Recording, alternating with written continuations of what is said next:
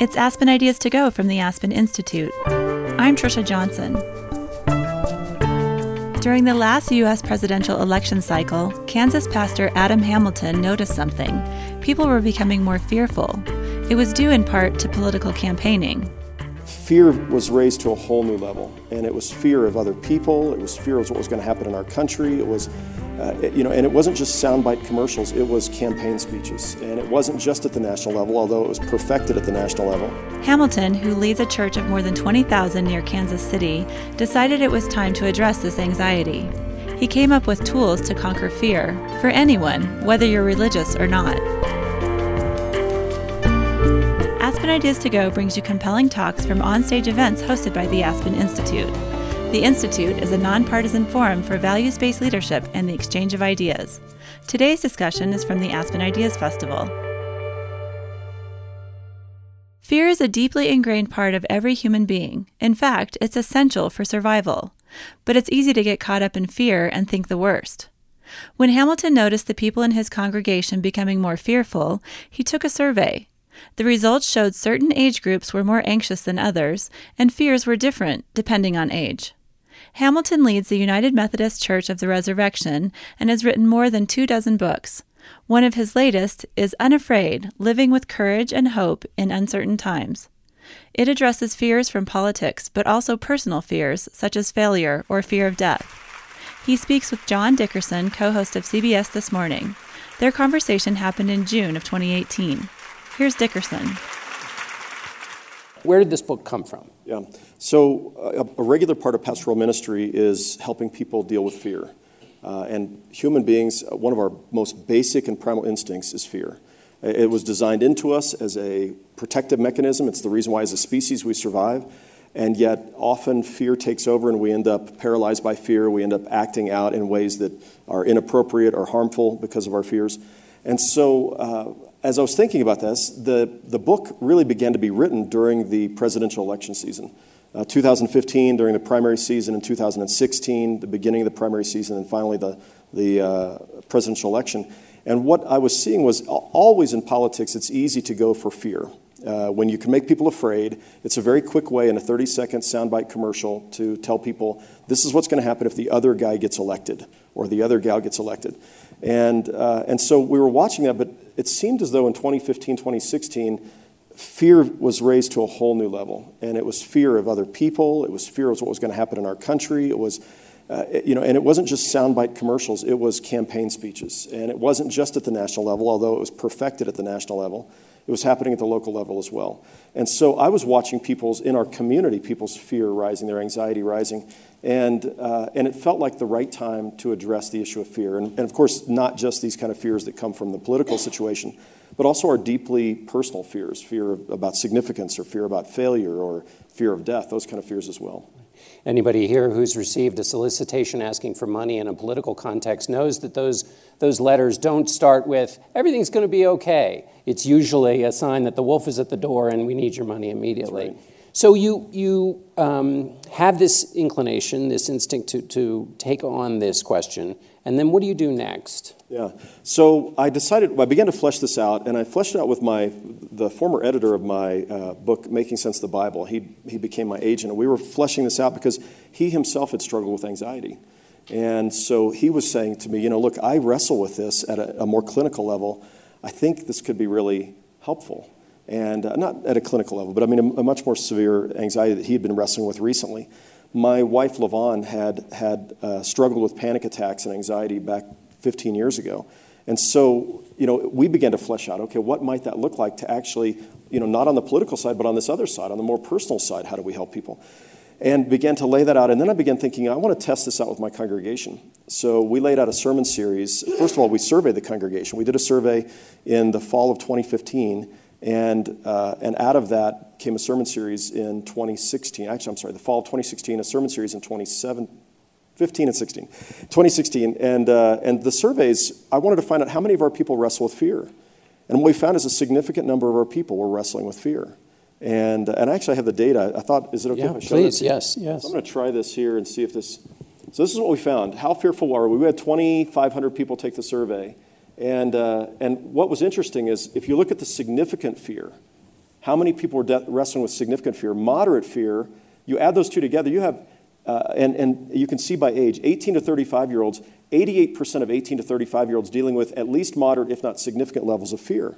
And you look down that list, and what was interesting to me, several things were interesting. First of all, uh, in almost every age category, more than half the people deal with at least moderate levels of fear in their life uh, at the time the survey was taken. Another factor that I thought was interesting was that our fear dissipates over time. And so I would have thought that the older folks were more fearful. Instead, I fo- we found that millennials were the most fearful group out there. And, uh, and, and as we try to think about this, the thing that struck me was the longer you live, the more you realize that the stuff you were afraid of didn't really happen. And so you have enough life experience by the time you're in your 70s to go, you know what, I don't have to be afraid of that because I survived a whole lot of stuff already that I was really worried about and stressed about. And to me, this was actually good news for young adults who wrestle with fear, that the older you get, the less fearful you become. And uh, so, anyway, we looked at what are people afraid of, and we asked this question, and we gave them a list of about 30 things. And we found that what young adults were fearful of was different than what older adults were fearful of.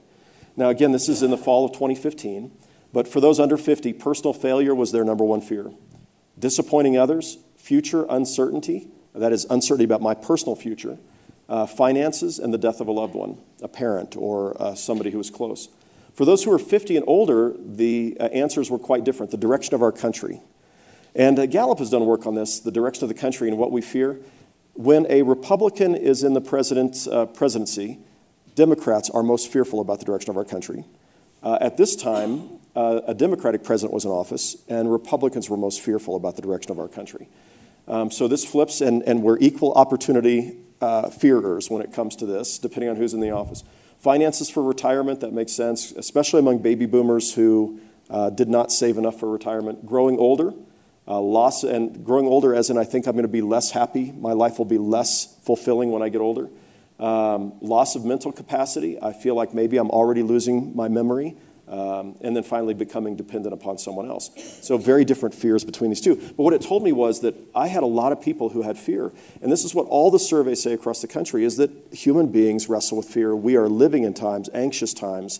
And so we thought, okay, we really have something here. We really should pursue this. And then I laid out five sermons. And I thought, we're going to do, I'm going to do as much research as I can to prepare for those sermons and test these ideas out. Those five sermons became the five sections of the book. And then the book allowed me to expand upon that significantly from what I could do in the sermons.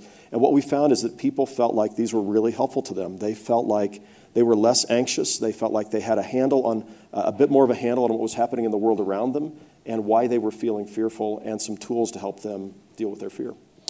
So I want to get um, I want to talk to you, uh, go back before we get back to fear about the, about the joy of fear and the good part of fear. But one thing that struck me just there about the direction of the country um, people in politics talk about the honeymoon period that doesn't exist anymore. When Eisenhower and Kennedy were elected, vast numbers of people from the opposite party were excited, gave them an approval rating.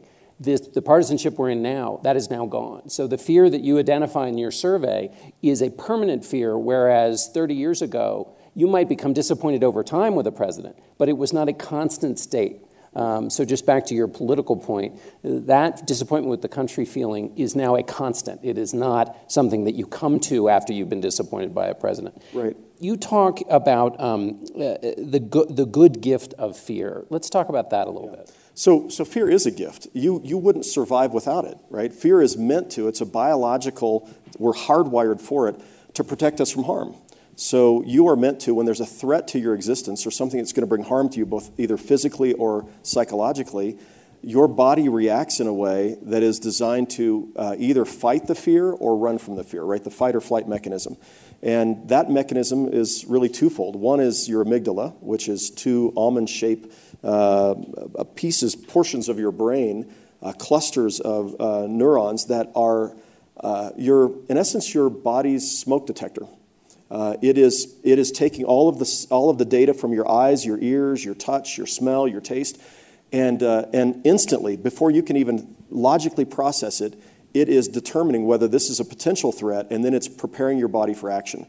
So when it perceives a potential threat, this is why somebody can, out of the corner of your eye, can, you can see someone throwing something at you, and you immediately duck before you've even processed it. I mean, how cool is that, that our bodies are able to do this? And all animals have some form of this uh, mechanism. And then what it does is it triggers a response. And that response is to, uh, it opens up your blood vessels, it, or constricts your blood vessels, excuse me. It makes your heart beat faster. Uh, your palms might get sweaty. You are, you are tense up. It releases uh, uh, hormones in your body that are designed to help you either fight or flee or, uh, or to freeze, right? Fight, flight, or freeze. And so it gives you all of these tools. That's awesome, and we couldn't live without it. Sometimes your smoke detectors in your house go off when there's no smoke, right? When there's no fire. Anybody ever have that happen where your smoke detector goes off in the middle of the night and there's nothing? Right. Sometimes your amygdala does the same thing. And this is often where we have when we talk about panic attacks or anxiety disorders. Sometimes these are going off uh, at a time when they're not supposed to be going off. Now, there's another process that's also designed to help us and, and is a huge gift to us, and that is you have the cognitive ability to imagine possible threats that you have not experienced yet. So you're taking information from the news, media, from other places, and, uh, and or your body is simply, your mind is simply imagining what bad things could happen to you. And you're constantly imagining what those things could be. So if you see clouds, you think, I better take an umbrella with me to work because it might rain today. If you see lightning, you think, I better stop playing golf because I could get killed out here.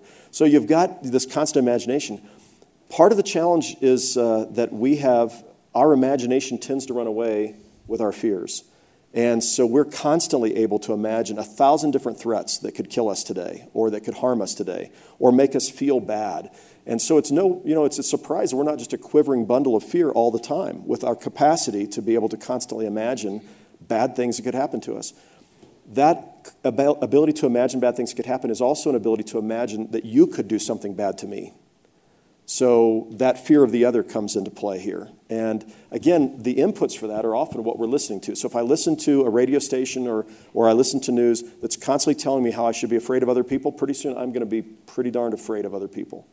Um, so anyway, that, so it's, it's a good gift, but we tend to, and the word psychologists use is catastrophize. Yeah, we tend to assume that everything, you know, that the worst thing is always going to happen, and, and it's, there's a lot of bad stuff, and we need to be afraid all the time. Yes, it, sometimes you feel like it's the revenue model of cable news. Um, the, exactly. Um, now, it, let's get a little bit more specific, though, because you did some analysis on, particularly in the political context, um, the ways in which the messages we hear are at odds with the data that exists, right. Um, and the way in which it's become, and you even talked to some political um, folks who are involved in campaigns the way it is a part of uh, what, what, gets them a result, but is actually contrary to what's actually happening. Right.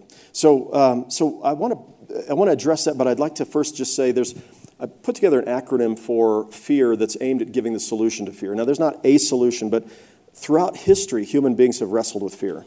I mean, this is this is a common part of our human experience. And so I looked to see what have human beings done to address their fears throughout time. And there were four broad categories. So uh, I'll, I'll mention these briefly, and then that's going to get to the, the question you just asked. So uh, this acronym for fear, which aims to try to help you remember some tools, uh, the first is facing your fears and facing them with a bias of hope, faith or a bias of hope. And this faith isn't religious faith. It's faith that, you know, somehow it's going to work out okay. Or I think I'm going to survive this. Or uh, so George Michael wrote a song called Faith years ago, and the faith wasn't about religious faith. It was about he'd gotten dumped and he had faith that somebody was going to want to love him again. It takes as much energy to imagine the worst as to imagine the best, and so we cultivate a bias of hope. Uh, the second is examining your assumptions in the light of the facts. And so we have assumptions that have been maybe given to us or we you know, somehow have been built into us. So we examine those in the light of the facts. That's what you're asking about, and I want to get to that in a second attacking your anxieties with action. So fear is meant to move you to action. And the last one is releasing your cares to God. And this is where the religious component comes in. So I want to, I want to mention uh, this. Uh, so this slide is the occurrence of violent crime in America since 1988. In 2015, 2016, 2016 uh, Gallup measured that, that Americans were more fearful than they'd been in 15 years. Uh, they were more fearful than they'd been at any time since just after 9 11 in 2016. They were fearful of violent crime. That was one of the number one things they were fearful. Like something like 80% of Americans reported that they were uh, significantly or very fearful of violent crime. And yet, if you go to check out the facts, so if you're examining your assumptions in light of the facts, this is what you find has happened to violent crime since 1988. Since 1990, when it peaked, it's cut in less than half. So when you examine your assumptions in light of the facts, you go, wait a minute, maybe I don't have to be as afraid. But nobody wants to tell you this when you're running for office, or if you're selling security systems for your house, or you know a whole host of other things. We we need you in order to sell this. We need you to be in a heightened state of fear. And this says maybe you don't have that much to be afraid of. I have a friend who lives in a gated community. He's in his uh, early 70s. He lives in a gated community, and he recently got gun training and, and got a gun. And, uh, and I'm not sure what all was behind that for him, but I know for many people who are purchasing weapons, it's because they're afraid.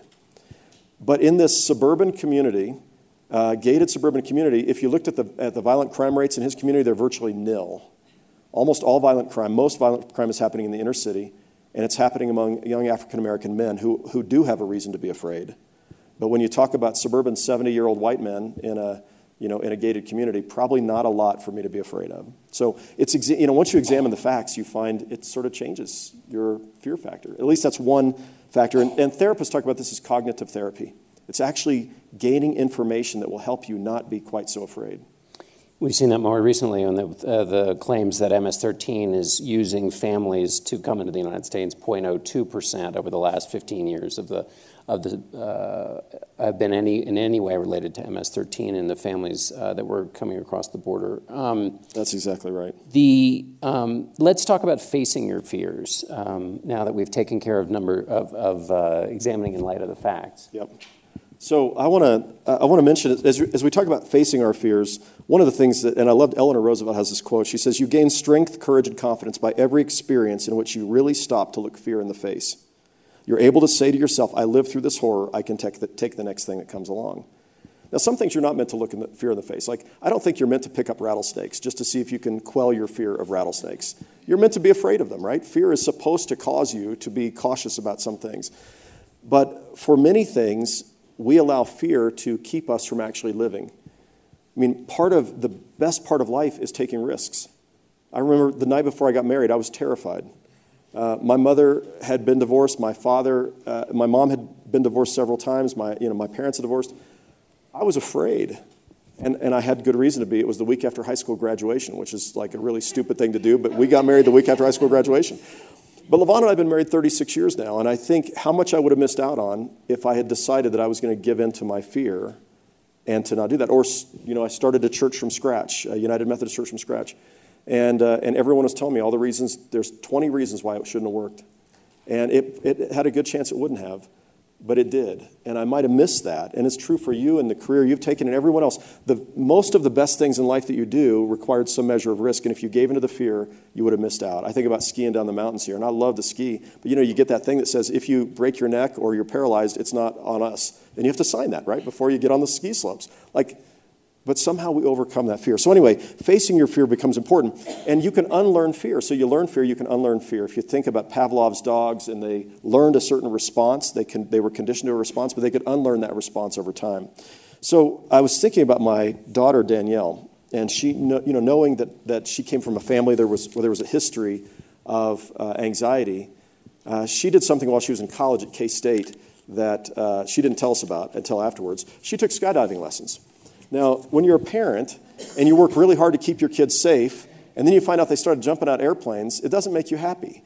And so we're at lunch, and she said, I want to tell you guys something. I want to tell you I took skydiving. I've been jumping out, jumping out of airplanes for the last semester. We're like, what? I mean, tears are welling up in her mother's eyes. I'm like, what, what were you thinking? You know, why did you do this? And, uh, and anyway, I had, her, I had her, for the book, I had her tell me the story.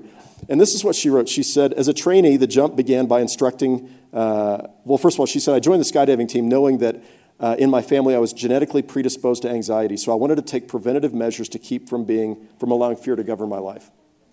So then she says this, uh, she described the experience. As a trainee, the jump began by the instructor throwing open the door of the plane next to which you were sitting.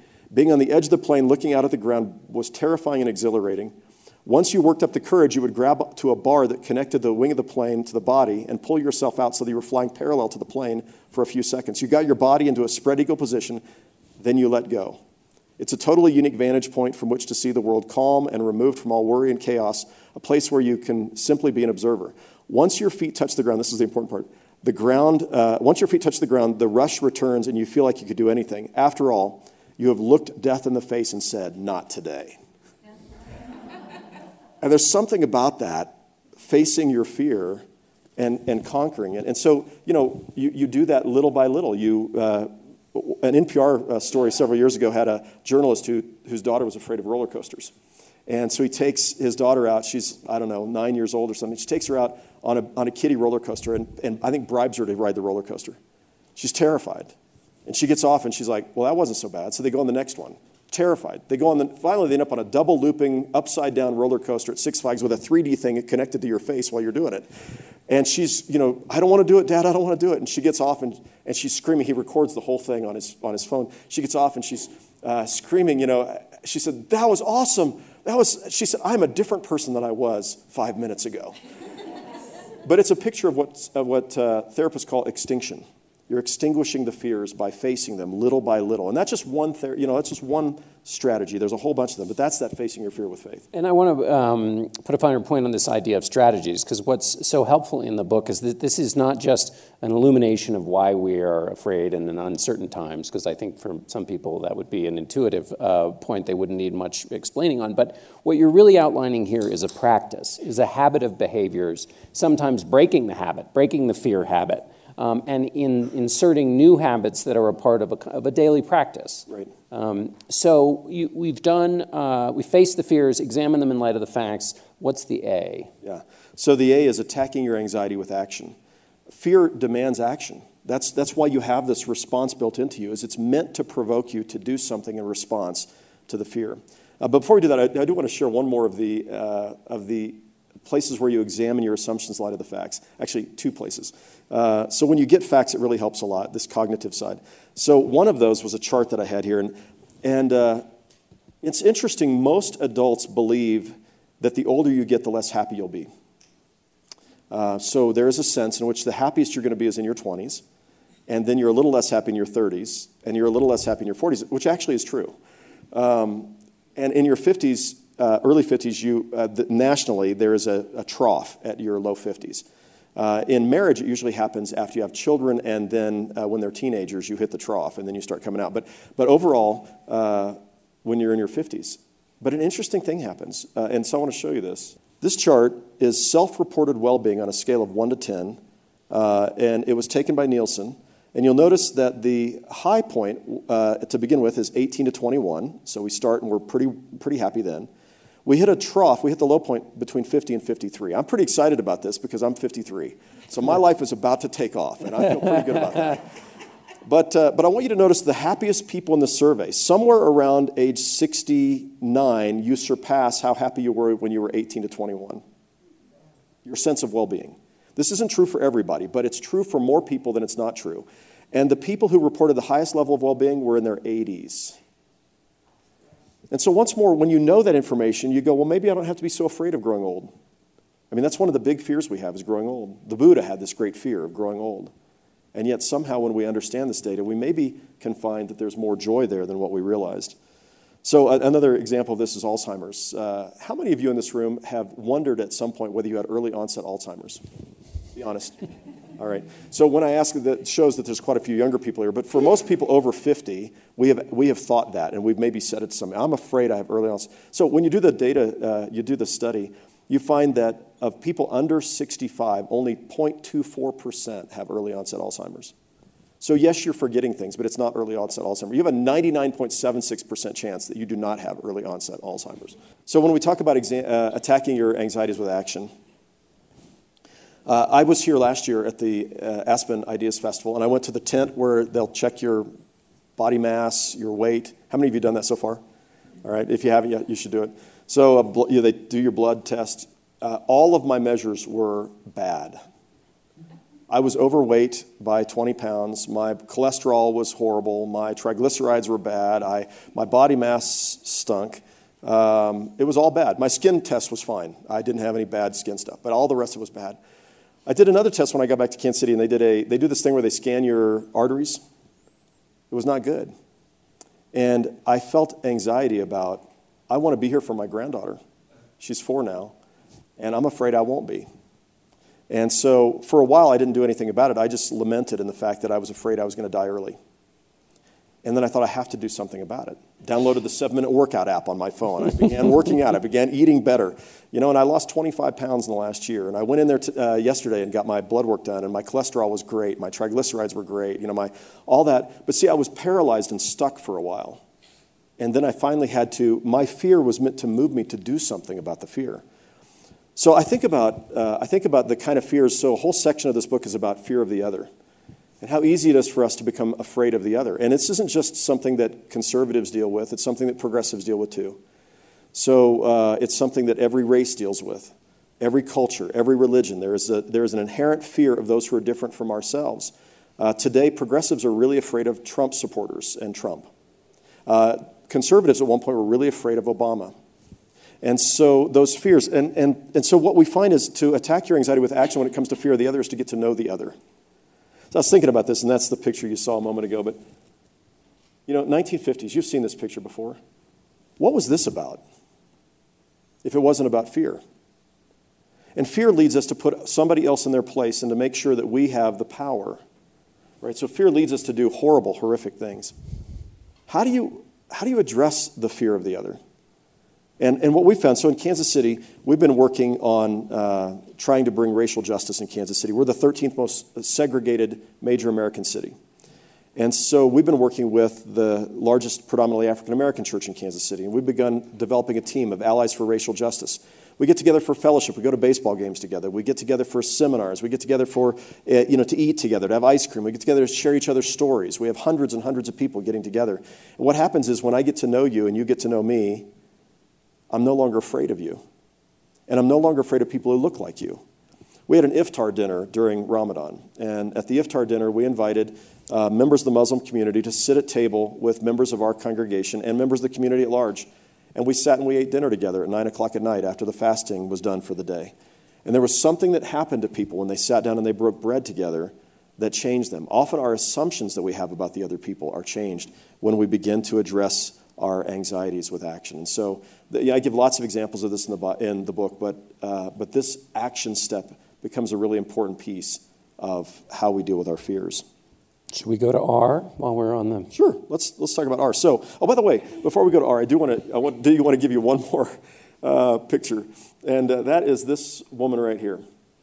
So her name is Barbara Gatlin, and Barbara has given me permission to share her story. She's a member of our congregation, and she has really struggled with depression and anxiety in her life. And uh, she's been on medication, she's done a whole host of things to address this. Um, she began volunteering in our, we take service trips around the world. And those service trips are not so much about, well, we're the people who are going to come and help you. We're the people are going to come and we want to learn from you and we just want to hang out with you. And yes, we're going to drill boreholes, wells, and we're going to build houses and we're going to build schools. You tell us how we can help, we want to help. But mostly we want to just come to know you and get out of our bubble and actually spend time with people in a different part of the world. So Barbara began doing that about 10 years ago. And this is a picture from her last uh, trip to Africa, where we were, I think this is where we were built, drilling uh, boreholes. And uh, I asked, I sh- she allowed me to share this in a sermon sometime back and, about fear. And, and as I was sharing this picture, what was interesting, she says, You know, the only time I don't feel afraid is when I'm helping other people. And this is what positive psychology teaches, right? Positive psychology says that if you actually stop to help people and you take your eyes off yourself and you focus on other people, it helps you. And when you do it not just to help you, but to help them first, you find that you're not just doing it from a narcissistic, I want to get better by, by serving you, so let me use you to make myself feel better. But instead, I actually care about you and want to get to know you. And when I do, somehow my fear levels begin to dissipate. So, again, that's another action step. But I, I asked the congregation, does she look fearful here in this picture? And instead, what she looks like is somebody who's filled with joy, which happens when we take action. So that next step is uh, releasing your cares to God. And, you know, I recognize at Aspen, there's some who are here who are like, man, I'm not into the religion thing at all. And, and yet, Aspen invited me here because I'm a pastor, so I'm like the token Christian pastor, religious figure here. So, uh, I think the thing I'd remind you of is, you know, throughout history, in every culture, and every civilization, people have wrestled with fear. There are hundreds of mentions of fear and anxiety in the Bible. 140 times, 140 verses in the Bible say something to the effect of, Don't be afraid. This is God speaking. Don't be afraid, for I'm with you. Long before we had Xanax and Zoloft, We had prayer and meditation and scripture and worship and singing to God and walking outside and just saying thank you. And, and what we find is if we eliminate that part and, and we just have the rest of it, uh, those are all really, really helpful. But my experience has been that when, when I can help people be able to say, okay, maybe there is a God. And I can imagine that there is no God and I'm all by myself and the world's going to hell in a handbasket and it's never going to get any better. Or I can imagine that maybe, just maybe, you know, when I look up at the stars, there's somebody who ma- imagined all of those and called them into existence.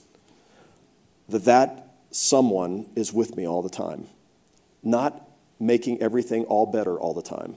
This is one of the misunderstandings that many religious people cultivate and have, and that is that God's job is to be the genie who makes everything okay all the time. But you can't really believe that if you take the Bible seriously. If you're a Christian, the central figure of our faith was tortured to death at the age of 33. Hardly a picture of a religion that promises that nothing bad is ever going to happen to you.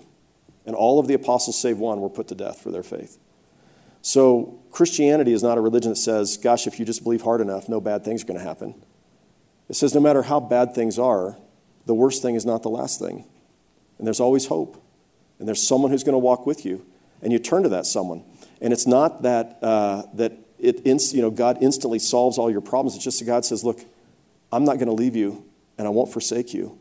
And no matter what happens, I'm going to be with you.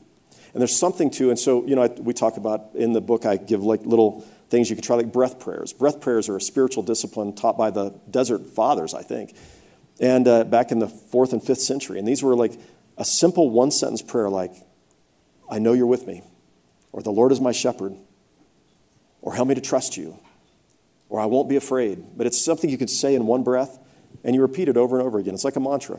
And somewhere along the way, that begins to sink into your heart. Or sometimes it's reading scripture before you go to bed. I, I, as a pastor, I deal with people. And by the way, the book I wrote is like 20 pastoral conversations. Like if you came to my office and we were going to talk about fear, I tried to write it like grab a glass of iced tea and let's just sit and have a conversation about this.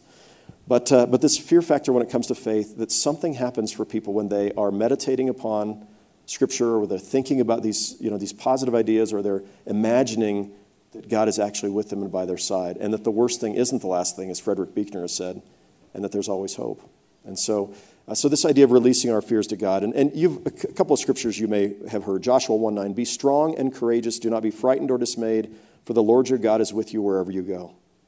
Not that nothing bad's going to happen, but he's going to be with you no matter what. Or I love this one, Psalm 23, you probably know this one. Even though I walk through the darkest valley or through the valley of the shadow of death, I will fear no evil. Why? For you are with me. Your rod and your staff comforts me. So I have this picture I want to show you of what this, an illustration of this. We have a little dog. Uh, her name is Maybell, and she is a uh, combination pug and chihuahua. So she's a chug. and uh, she was a rescue dog. And uh, she's little. She's just like about this big. And she uh, is terrified when it's lightning and thundering out, when there's thunder or when there's fireworks. Now, we have a house at the Lake of the Ozarks, and people shoot off fireworks all summer long there. So here she is at the house, and the fireworks are going off. And one time last year, the fireworks were going off, and the lightning and thunder were going off at the same time. And she is just a quivering bundle of fear because she doesn't know what to even do with these things. So my wife bought her something called a thunder jacket. Anybody ever heard of these? Yeah, so, so I, I, I, said, that's the dumbest thing I've ever seen. There is no way that the thunder jacket is going to work. What it is, is you wrap your dog in this really tight, it's like swaddling them, and it's wrapped in Velcro. And, uh, and she said, well, let's just try it. And we tried it. And what it does is it, it, the dog imagines that they're being held. At least that's as I understand it. And when they imagine that they're being held, because they are being held by this thing, they're not as afraid. Now, this is a picture of Maybelle uh, with her thunder jacket on. And, uh, and I, I love this uh, because it's a picture for me of what happens when I imagine that there is a God who's holding me and that I'm not alone. And uh, I have a you know, granddaughter, Stella. She's four. She'll spend the night, and sometimes in the middle of the night, she wakes up crying. She has a bad dream. You know, and I tend to be the one who sleeps a little lighter, and so I go pick her up. The other day, I picked her up, and I held her tight, and she wouldn't stop crying. She just, and so I'm kind of rocking and walking with her, and I'm holding her tight. And I just whisper to her, Papa's here. You're safe in my arms. I've got you, Stella. It's okay. Pretty soon she goes back to sleep. And somehow the knowledge that her papa was there, even at the subconscious level, helped her to be, go, back, go back to sleep and not be afraid. So we should be afraid of some things. It's important. That's a, that's a good gift we have. But we are often way more fearful than we need to be or should be Most of the things we're fearful will never ha- fearful of never happen or will never happen that way, and there are steps we can cultivate to help us not be afraid. And that's really what the aim was in writing the book.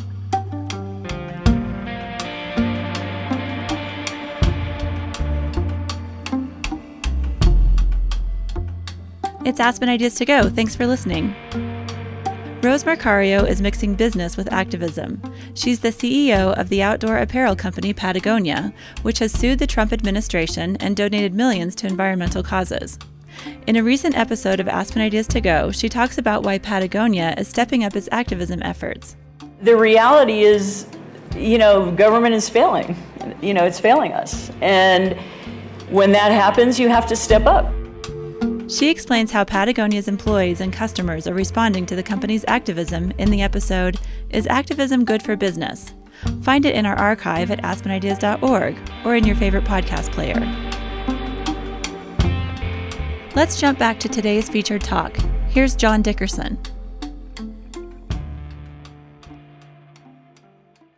I always like Matthew 6, which ends by saying, um, do not worry about tomorrow, for tomorrow will worry about itself. Each day has enough trouble of its own. Yeah. Um, but what you're talking about is not just, I think I can imagine, and tell me if this has been your experience, people, um, when it comes to faith, whether it's Christianity or any other, they think, well, you're just quoting little phrases to me. That's not very helpful. Yep. But what you're suggesting is, again, like all of the elements of FEAR, is you're, you're suggesting a practice a, a habit that you make a part of your life so that in times when you're not fearful, you're working on that, so that in times the, where you are, it has more sustaining power. Do I have that right? That's exactly right. It's like exercising. You know, if you're going to need strength and you haven't exercised at all, to, ex- to do some push ups right before you need your strength is not going to help you very much. Hmm. but if you're cultivating certain practices in your life, certain ways of, and that's why we talk about cultivating a bias of hope, when you work on that, you intentionally work on that,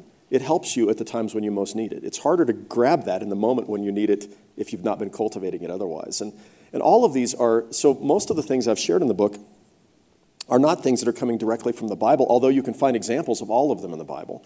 They are things that therapists are teaching, but long before the therapists were teaching them and gave names to them like cognitive therapy or extinction therapy or any of these other things, human beings were already practicing them. People knew a long time ago to run towards your fears instead of away from them, and you'll eventually conquer them.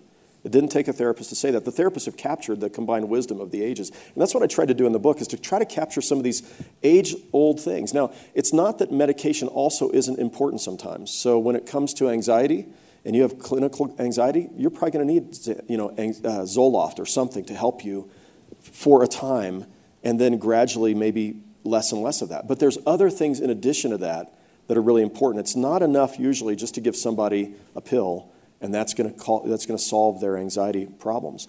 And for most of us, there's some level of fear constantly. So, you know, some of the fears in here are about, uh, you know, fed by social media. There's FOMO, the fear of missing out. Fear of missing out leads people to do stupid things when they get to be my age. Like thinking that maybe if I had a different somebody that I could sleep with, I'd finally be happy. And what if I'm missing out on what real great sex should look like? So maybe Maybe it's okay to have something else going on the side. Or there's a thousand examples of ways that we, you know, we feel anxiety and that leads us to action that's not always helpful. Um, and so cultivating those practices is important. And these four are some are the four most important common practices people have used throughout the ages to live with courage and hope in uncertain times. And, and the, the subtitle of the book is is because we are living in uncertain times. Every day there's another news story that's out there that can leave us being fearful. There's another shooting that happened somewhere yesterday, you know, in, the, you know, in, a, in a newspaper. You, there's no shortage of these kind of things, and we get our news more frequently, right? I, have a, I didn't wear it here because I didn't want to go off while I'm sitting here, but my iWatch. I have, and I try to listen to both sides of the media. So I've got Fox News and MSNBC and CNN and NPR and you know all of these sta- stations. And every time there's breaking news, my watch vibrates four times. And so throughout the day, I'm going to find four horrible things that happened on four different stations. I get 16 notices throughout the day that something really bad happened. Well, how can you not be afraid if you don't have some way to put that in perspective and some habits that you've cultivated to help you with that? Let's have some questions. One of those habits could be going to Snopes.com when you get. Uh, exactly. That's you know, the examining when, your assumptions. You're right. That's uh, assumptions in the light of the facts.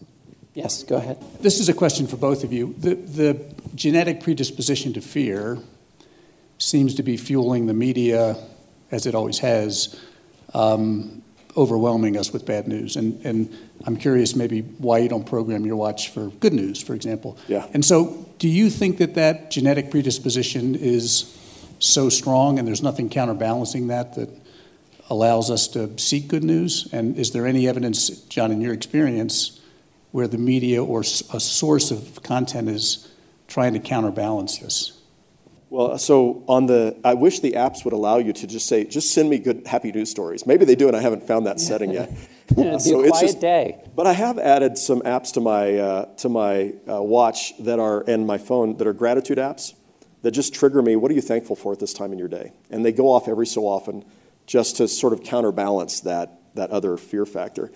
But I'm anxious to hear your response because I've asked some media folks about this. Uh, why do we have so much of the news seeming to focus on the scary things? Well, I think it's a couple of things. Um, one is that it's a revenue model. I wasn't kidding before. I mean, um, it, some people need to keep eyes glued on the TV all the time. And so the news is always breaking. Or if it isn't breaking, you better watch because it's about to. Um, and so they keep you constantly hopped up. And this is a, a cycle in which the press colludes with the political figures. Because as I mentioned, if you look at any fundraising uh, appeal you get. It's to keep you terrified that things are going to get worse if, if you don't donate. Politicians do the same thing. It's much easier to motivate people to get to the to go out and vote if you feel like a right is about to be taken away or um, something is bad if the other person gets elected. So the system and the structure of it, absent facts, is has a bias towards freaking everyone out. Then you have the actual facts, which are frightening. Um, and uh, just in the in the reality of the moment. So um, there is actual news that's um, that is um, concerning, and so that combination. Uh, creates a, uh, and then if you have the fact that it is, as you mentioned, with your watch, you can't go through an airport or a deli without seeing a screen that is sending you those messages. Um, and so it's ever more with us and constantly with us, and we all know what it's like to get into that cycle of going down a rabbit hole, following something or watching something longer than you meant to, and the residue you have through the rest of your day of having kind of binged on something that's just unpleasant. And we all have friends that we know um, who worry events like a, like a missing tooth, um, and, and it becomes their day. Um, I think in terms of what we can do, A, we can stop trying to freak people out. B, one of the things that we try every morning on CBS This Morning is to shine a light and not curse the darkness, um, and to um, talk about our common humanity. Um, and um, I think our bias when we look at a story is a bias towards context. Um, and so um, to take any news event usually one of the important functions of the news is to give people some sense of control over their lives. Exactly what Adam is talking about. So, facts in, in the light of your fears. And so, if we know that politicians are trying to freak people out, or if events are scary, the antidote, as far as our job is concerned, uh, is to give people control. And that usually means context. So, is what's happening now worse than before? Or has the country been through these kinds of things and there are pathways out of it? Um, if this is a bad situation, who's in charge? Are they going about remedying the situation in the right way? And if not, what are the remedies that aren't being tried and what are the action steps necessary to create those and implement those? All of which gives citizens control over the moment. Um, but the key there is context. The key there is explaining why something's happening, not just that something has happened. Um, and so that's the way I try to do my job, and I think the way we try to do it at, at CBS. Is, is there any genetic predisposition to positive news? I mean, the amygdala, does that overpower? Did God program us with, with something that seeks the best in us? And like I look at Bhutan or you look at another culture where it's the opposite of us in so many ways. And I just, I'm curious from a, a faith standpoint why we don't have more of a predisposition to consume and desire positive news. Right. Well, I would just, on the, on the specific wiring of our bodies, I've done some work on um, the way in which our attention is shredded by these devices, our news, our cares, our worries. Um, and so I've talked to some doctors who, uh, and they've done this in Tokyo, in Japan, um, it's now prescribed to people something called forest bathing. And the idea is essentially get, get thee to nature. Uh, and what happens is literally all the wiring that um, iPhones have used and Facebook and cable news have used to hijack your brain and keep you worried, nature has works it the opposite way. It hijacks your, hijacks your brain, gives you that sense of wonder, gives you that sense of openness, possibility. A lot of time people talk about feeling a sense of God there, and they want to correspond with that. So, to the extent that there's hard wiring, um, it's not necessarily to help you pick like crab meat out of a crab, the good news from the, um, from the news cycle, but it is get yourself out into nature, and that hardwiring will work uh, for you. Yeah, and I would agree with this that the uh, the things that are meant to counterbalance our fear and to you know balance that out we're not doing enough of. And so and those are also spiritual habits. So it's it, you know and some find their spirituality in walking through the mountains or the forest but it's being outside it's being with other people. Today we have more people more young people who are struggling because they're interacting with their phones more than they are human beings. And so that's creating an increased level of anxiety.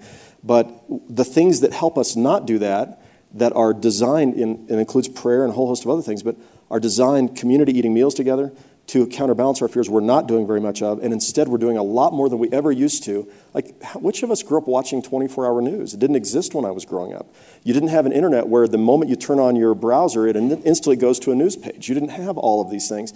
Or uh, another example of this is uh, advertisements for drugs, which is a recent innovation. And there's something like 100 advertisements for drugs every day telling you both about something you didn't even know you had that now you're supposed to ask your doctor if you have. and then the side effects make you scared by the time you think of that. So we are constantly feeding ourselves. We're, it's like we're giving adrenaline to our amygdala. And the things that are meant to calm us, we are no longer doing enough of. Yes. I, I'm curious to hear your perspective. I think we're living in this time of fear and uncertainty, but a lot of those fears and uncertainties are really amplified for communities of color, LGBT communities, et cetera. And so how can we support those communities without you know diminishing or invalidating the fears um, and treating them the way you know handling them the way we might handle them or I might handle them as a white woman living in Manhattan. You know? Yeah, I think that's good. You may have an answer. Mine would be that we come alongside people. So that's what we've tried to do in Kansas City is breaking down the racial barriers, breaking down the religious barriers, coming along and saying, and we, you know, I, I, was at a mosque in Kansas City uh, a couple of months ago, and I actually went to their Friday prayer service and I said, you know, and they introduced me as the pastor. They all knew our church. We're at this huge congregation. And I said, I just want you to know that, that our congregation is standing with you. So, to the degree that you can know that we have a group of people who say, we're praying for you and we're standing with you. And if somebody harasses you, we are hoping that you will call us because we want to be there with you. And, and so I think there's something to coming alongside people who are uh, and standing up. You know, the scriptures talk about speak up for those who can't speak up for themselves. And so there's something about being able to do that. But, uh, but I find so often we, in our attempts to do justice or our attempts to rectify a wrong, sometimes we can actually increase the level of polarization and fear because we give, we give only one side of the facts too, and we make the other side sound worse or more scary than they really are. And so even, even those of us who are trying to do that, if we're not careful, we actually increase the anxiety. Now, there's a time that you need to increase anxiety. Like if there's something that's really, uh, you know, fear is supposed to move us to action, and there's times, times to do that. Unfortunately, I think part of what you're supposed to do as a leader, if you're in a leader in industry or business or religion or politics, is your task is to try to figure out what are the things we really do need to get people hopped up about, to, you know, to use your language, and help them to act. And when are we supposed to tamp down the fears, like you talked about, with giving people, putting it in some kind of perspective? I mean, an example of that is you're 5,100 times more likely to die in a car accident than you are at the hands of a Muslim extremist in America. But we all get in our cars and we don't think anything about it. And yet, you know, the fear of Islam is something that permeates so much of our society. Yes, question here. Following up on that, um, what you said about fear being good and motivating you to action, some of us of my age group, a thing I worry about is things like global warming, extinction of species what we're doing to the planet. And it's so far in the future, it's not on anybody, it's not on the common radar. Yeah. And how do we, that's the problem we have. That is exa- that's exactly right. How do you motivate people to act if they're not afraid of something they should be afraid of? And then on the flip side, um, sometimes we've motivated people to be afraid of things that later on we find out, oh, we didn't really need to be afraid of that. And so it's a really kind of, I'm not saying that of global warming, but um, and researchers do the same thing. If you're in the cancer research field, you need to convince people that almost everybody's going to die of cancer so we can get, and you're not going to say that, but, but if you look at the, the fundraising techniques, even there for a good cause, sometimes we end up creating more fear than is reasonable. I mentioned this in the book, but I do talk about global warming, and this is a wonderful way where you can attack your anxiety with action. If you feel anxious about global warming, then get out and do something. And when you do something, you feel like you're doing your part. The question is, how do you help other, how do you win friends and influence people when it comes to folks who don't necessarily see things the way you see it? And often, again, that has to do with compassionate understanding where they are and making a persuasive case without just trying to scare the hell out of people. This is the last one, very briefly, right here. I'm from Kansas City. I'm not a member of Adam's congregation, uh, but your congregation was touched by uh, tragedy in 2014, and the response was, you know, there was no fear involved in the response. It was incredible. Uh, can you talk a little bit about how your congregant responded to that horrible situation? Absolutely. So, uh, Mindy Corporon's father and son were both shot to death outside the Jewish Community Center on Palm Sunday afternoon in 2014. And another person was killed um, just down the street as she was leaving visiting her mother at a Jewish community uh, retirement center. And she was the aunt of one of our staff members. So we, all three of the people who were killed were somehow connected with our congregation. And Mindy's response has been most remarkable. She was on, on your program at that time and, and several others. But um, Mindy said, and you know, as we were working through this together, I am not going to two things. I'm not going to overcome evil with evil, but instead I'm going to find a way to overcome evil with good. And the man who, who shot and killed her father and her son, uh, as she was, as grandfather was taking his grandson to uh, rehearsals for a musical at the Jewish Community Center, um, was a neo-Nazi uh, from Central Missouri, and she said, "I am. We are not going to overcome this evil by participating in evil." But she also was determined to not let fear be the driving force in her life. And so she started what were called seven days of kindness. And every year for seven days, there are seven acts of trying to help people understand each other better, bringing in people of different faiths and having conversations across, across faith groups, marches that were going on, a whole host of others. And your, your community was a part of that as well. It was a, it was, uh, or your family, it was a really important, you're part of the Hellsberg family. Thank you for what you all have done in supporting that as well. But this was a really key uh, way of modeling for the community that we are not going to be driven by fear or hate or revenge. We're going to be driven by love and by a confidence that good can come out of tragedy. All right, thank you that all. That story's in the book as well. Thank you for raising that. Thank you, Adam, and thank you all.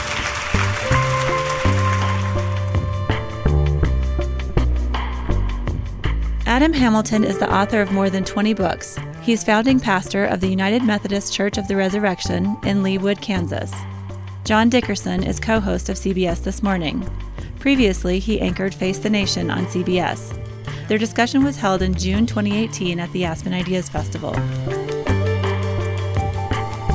Make sure to subscribe to Aspen Ideas to Go wherever you listen to podcasts. Follow Aspen Ideas year round on Twitter and Facebook at Aspen Ideas. Listen on our new website, aspenideas.org. Today's show was produced by Marci Krivonen and recorded by our team at the Aspen Institute. The Aspen Ideas Festival programming team is Kitty Boone, Killeen Bretman, Katie Cassetta, Libby Franklin, Brett Howley, Jonathan Melgard, Jamie Miller, and me. Our music is by Wonderly. I'm Trisha Johnson. Thanks for joining me.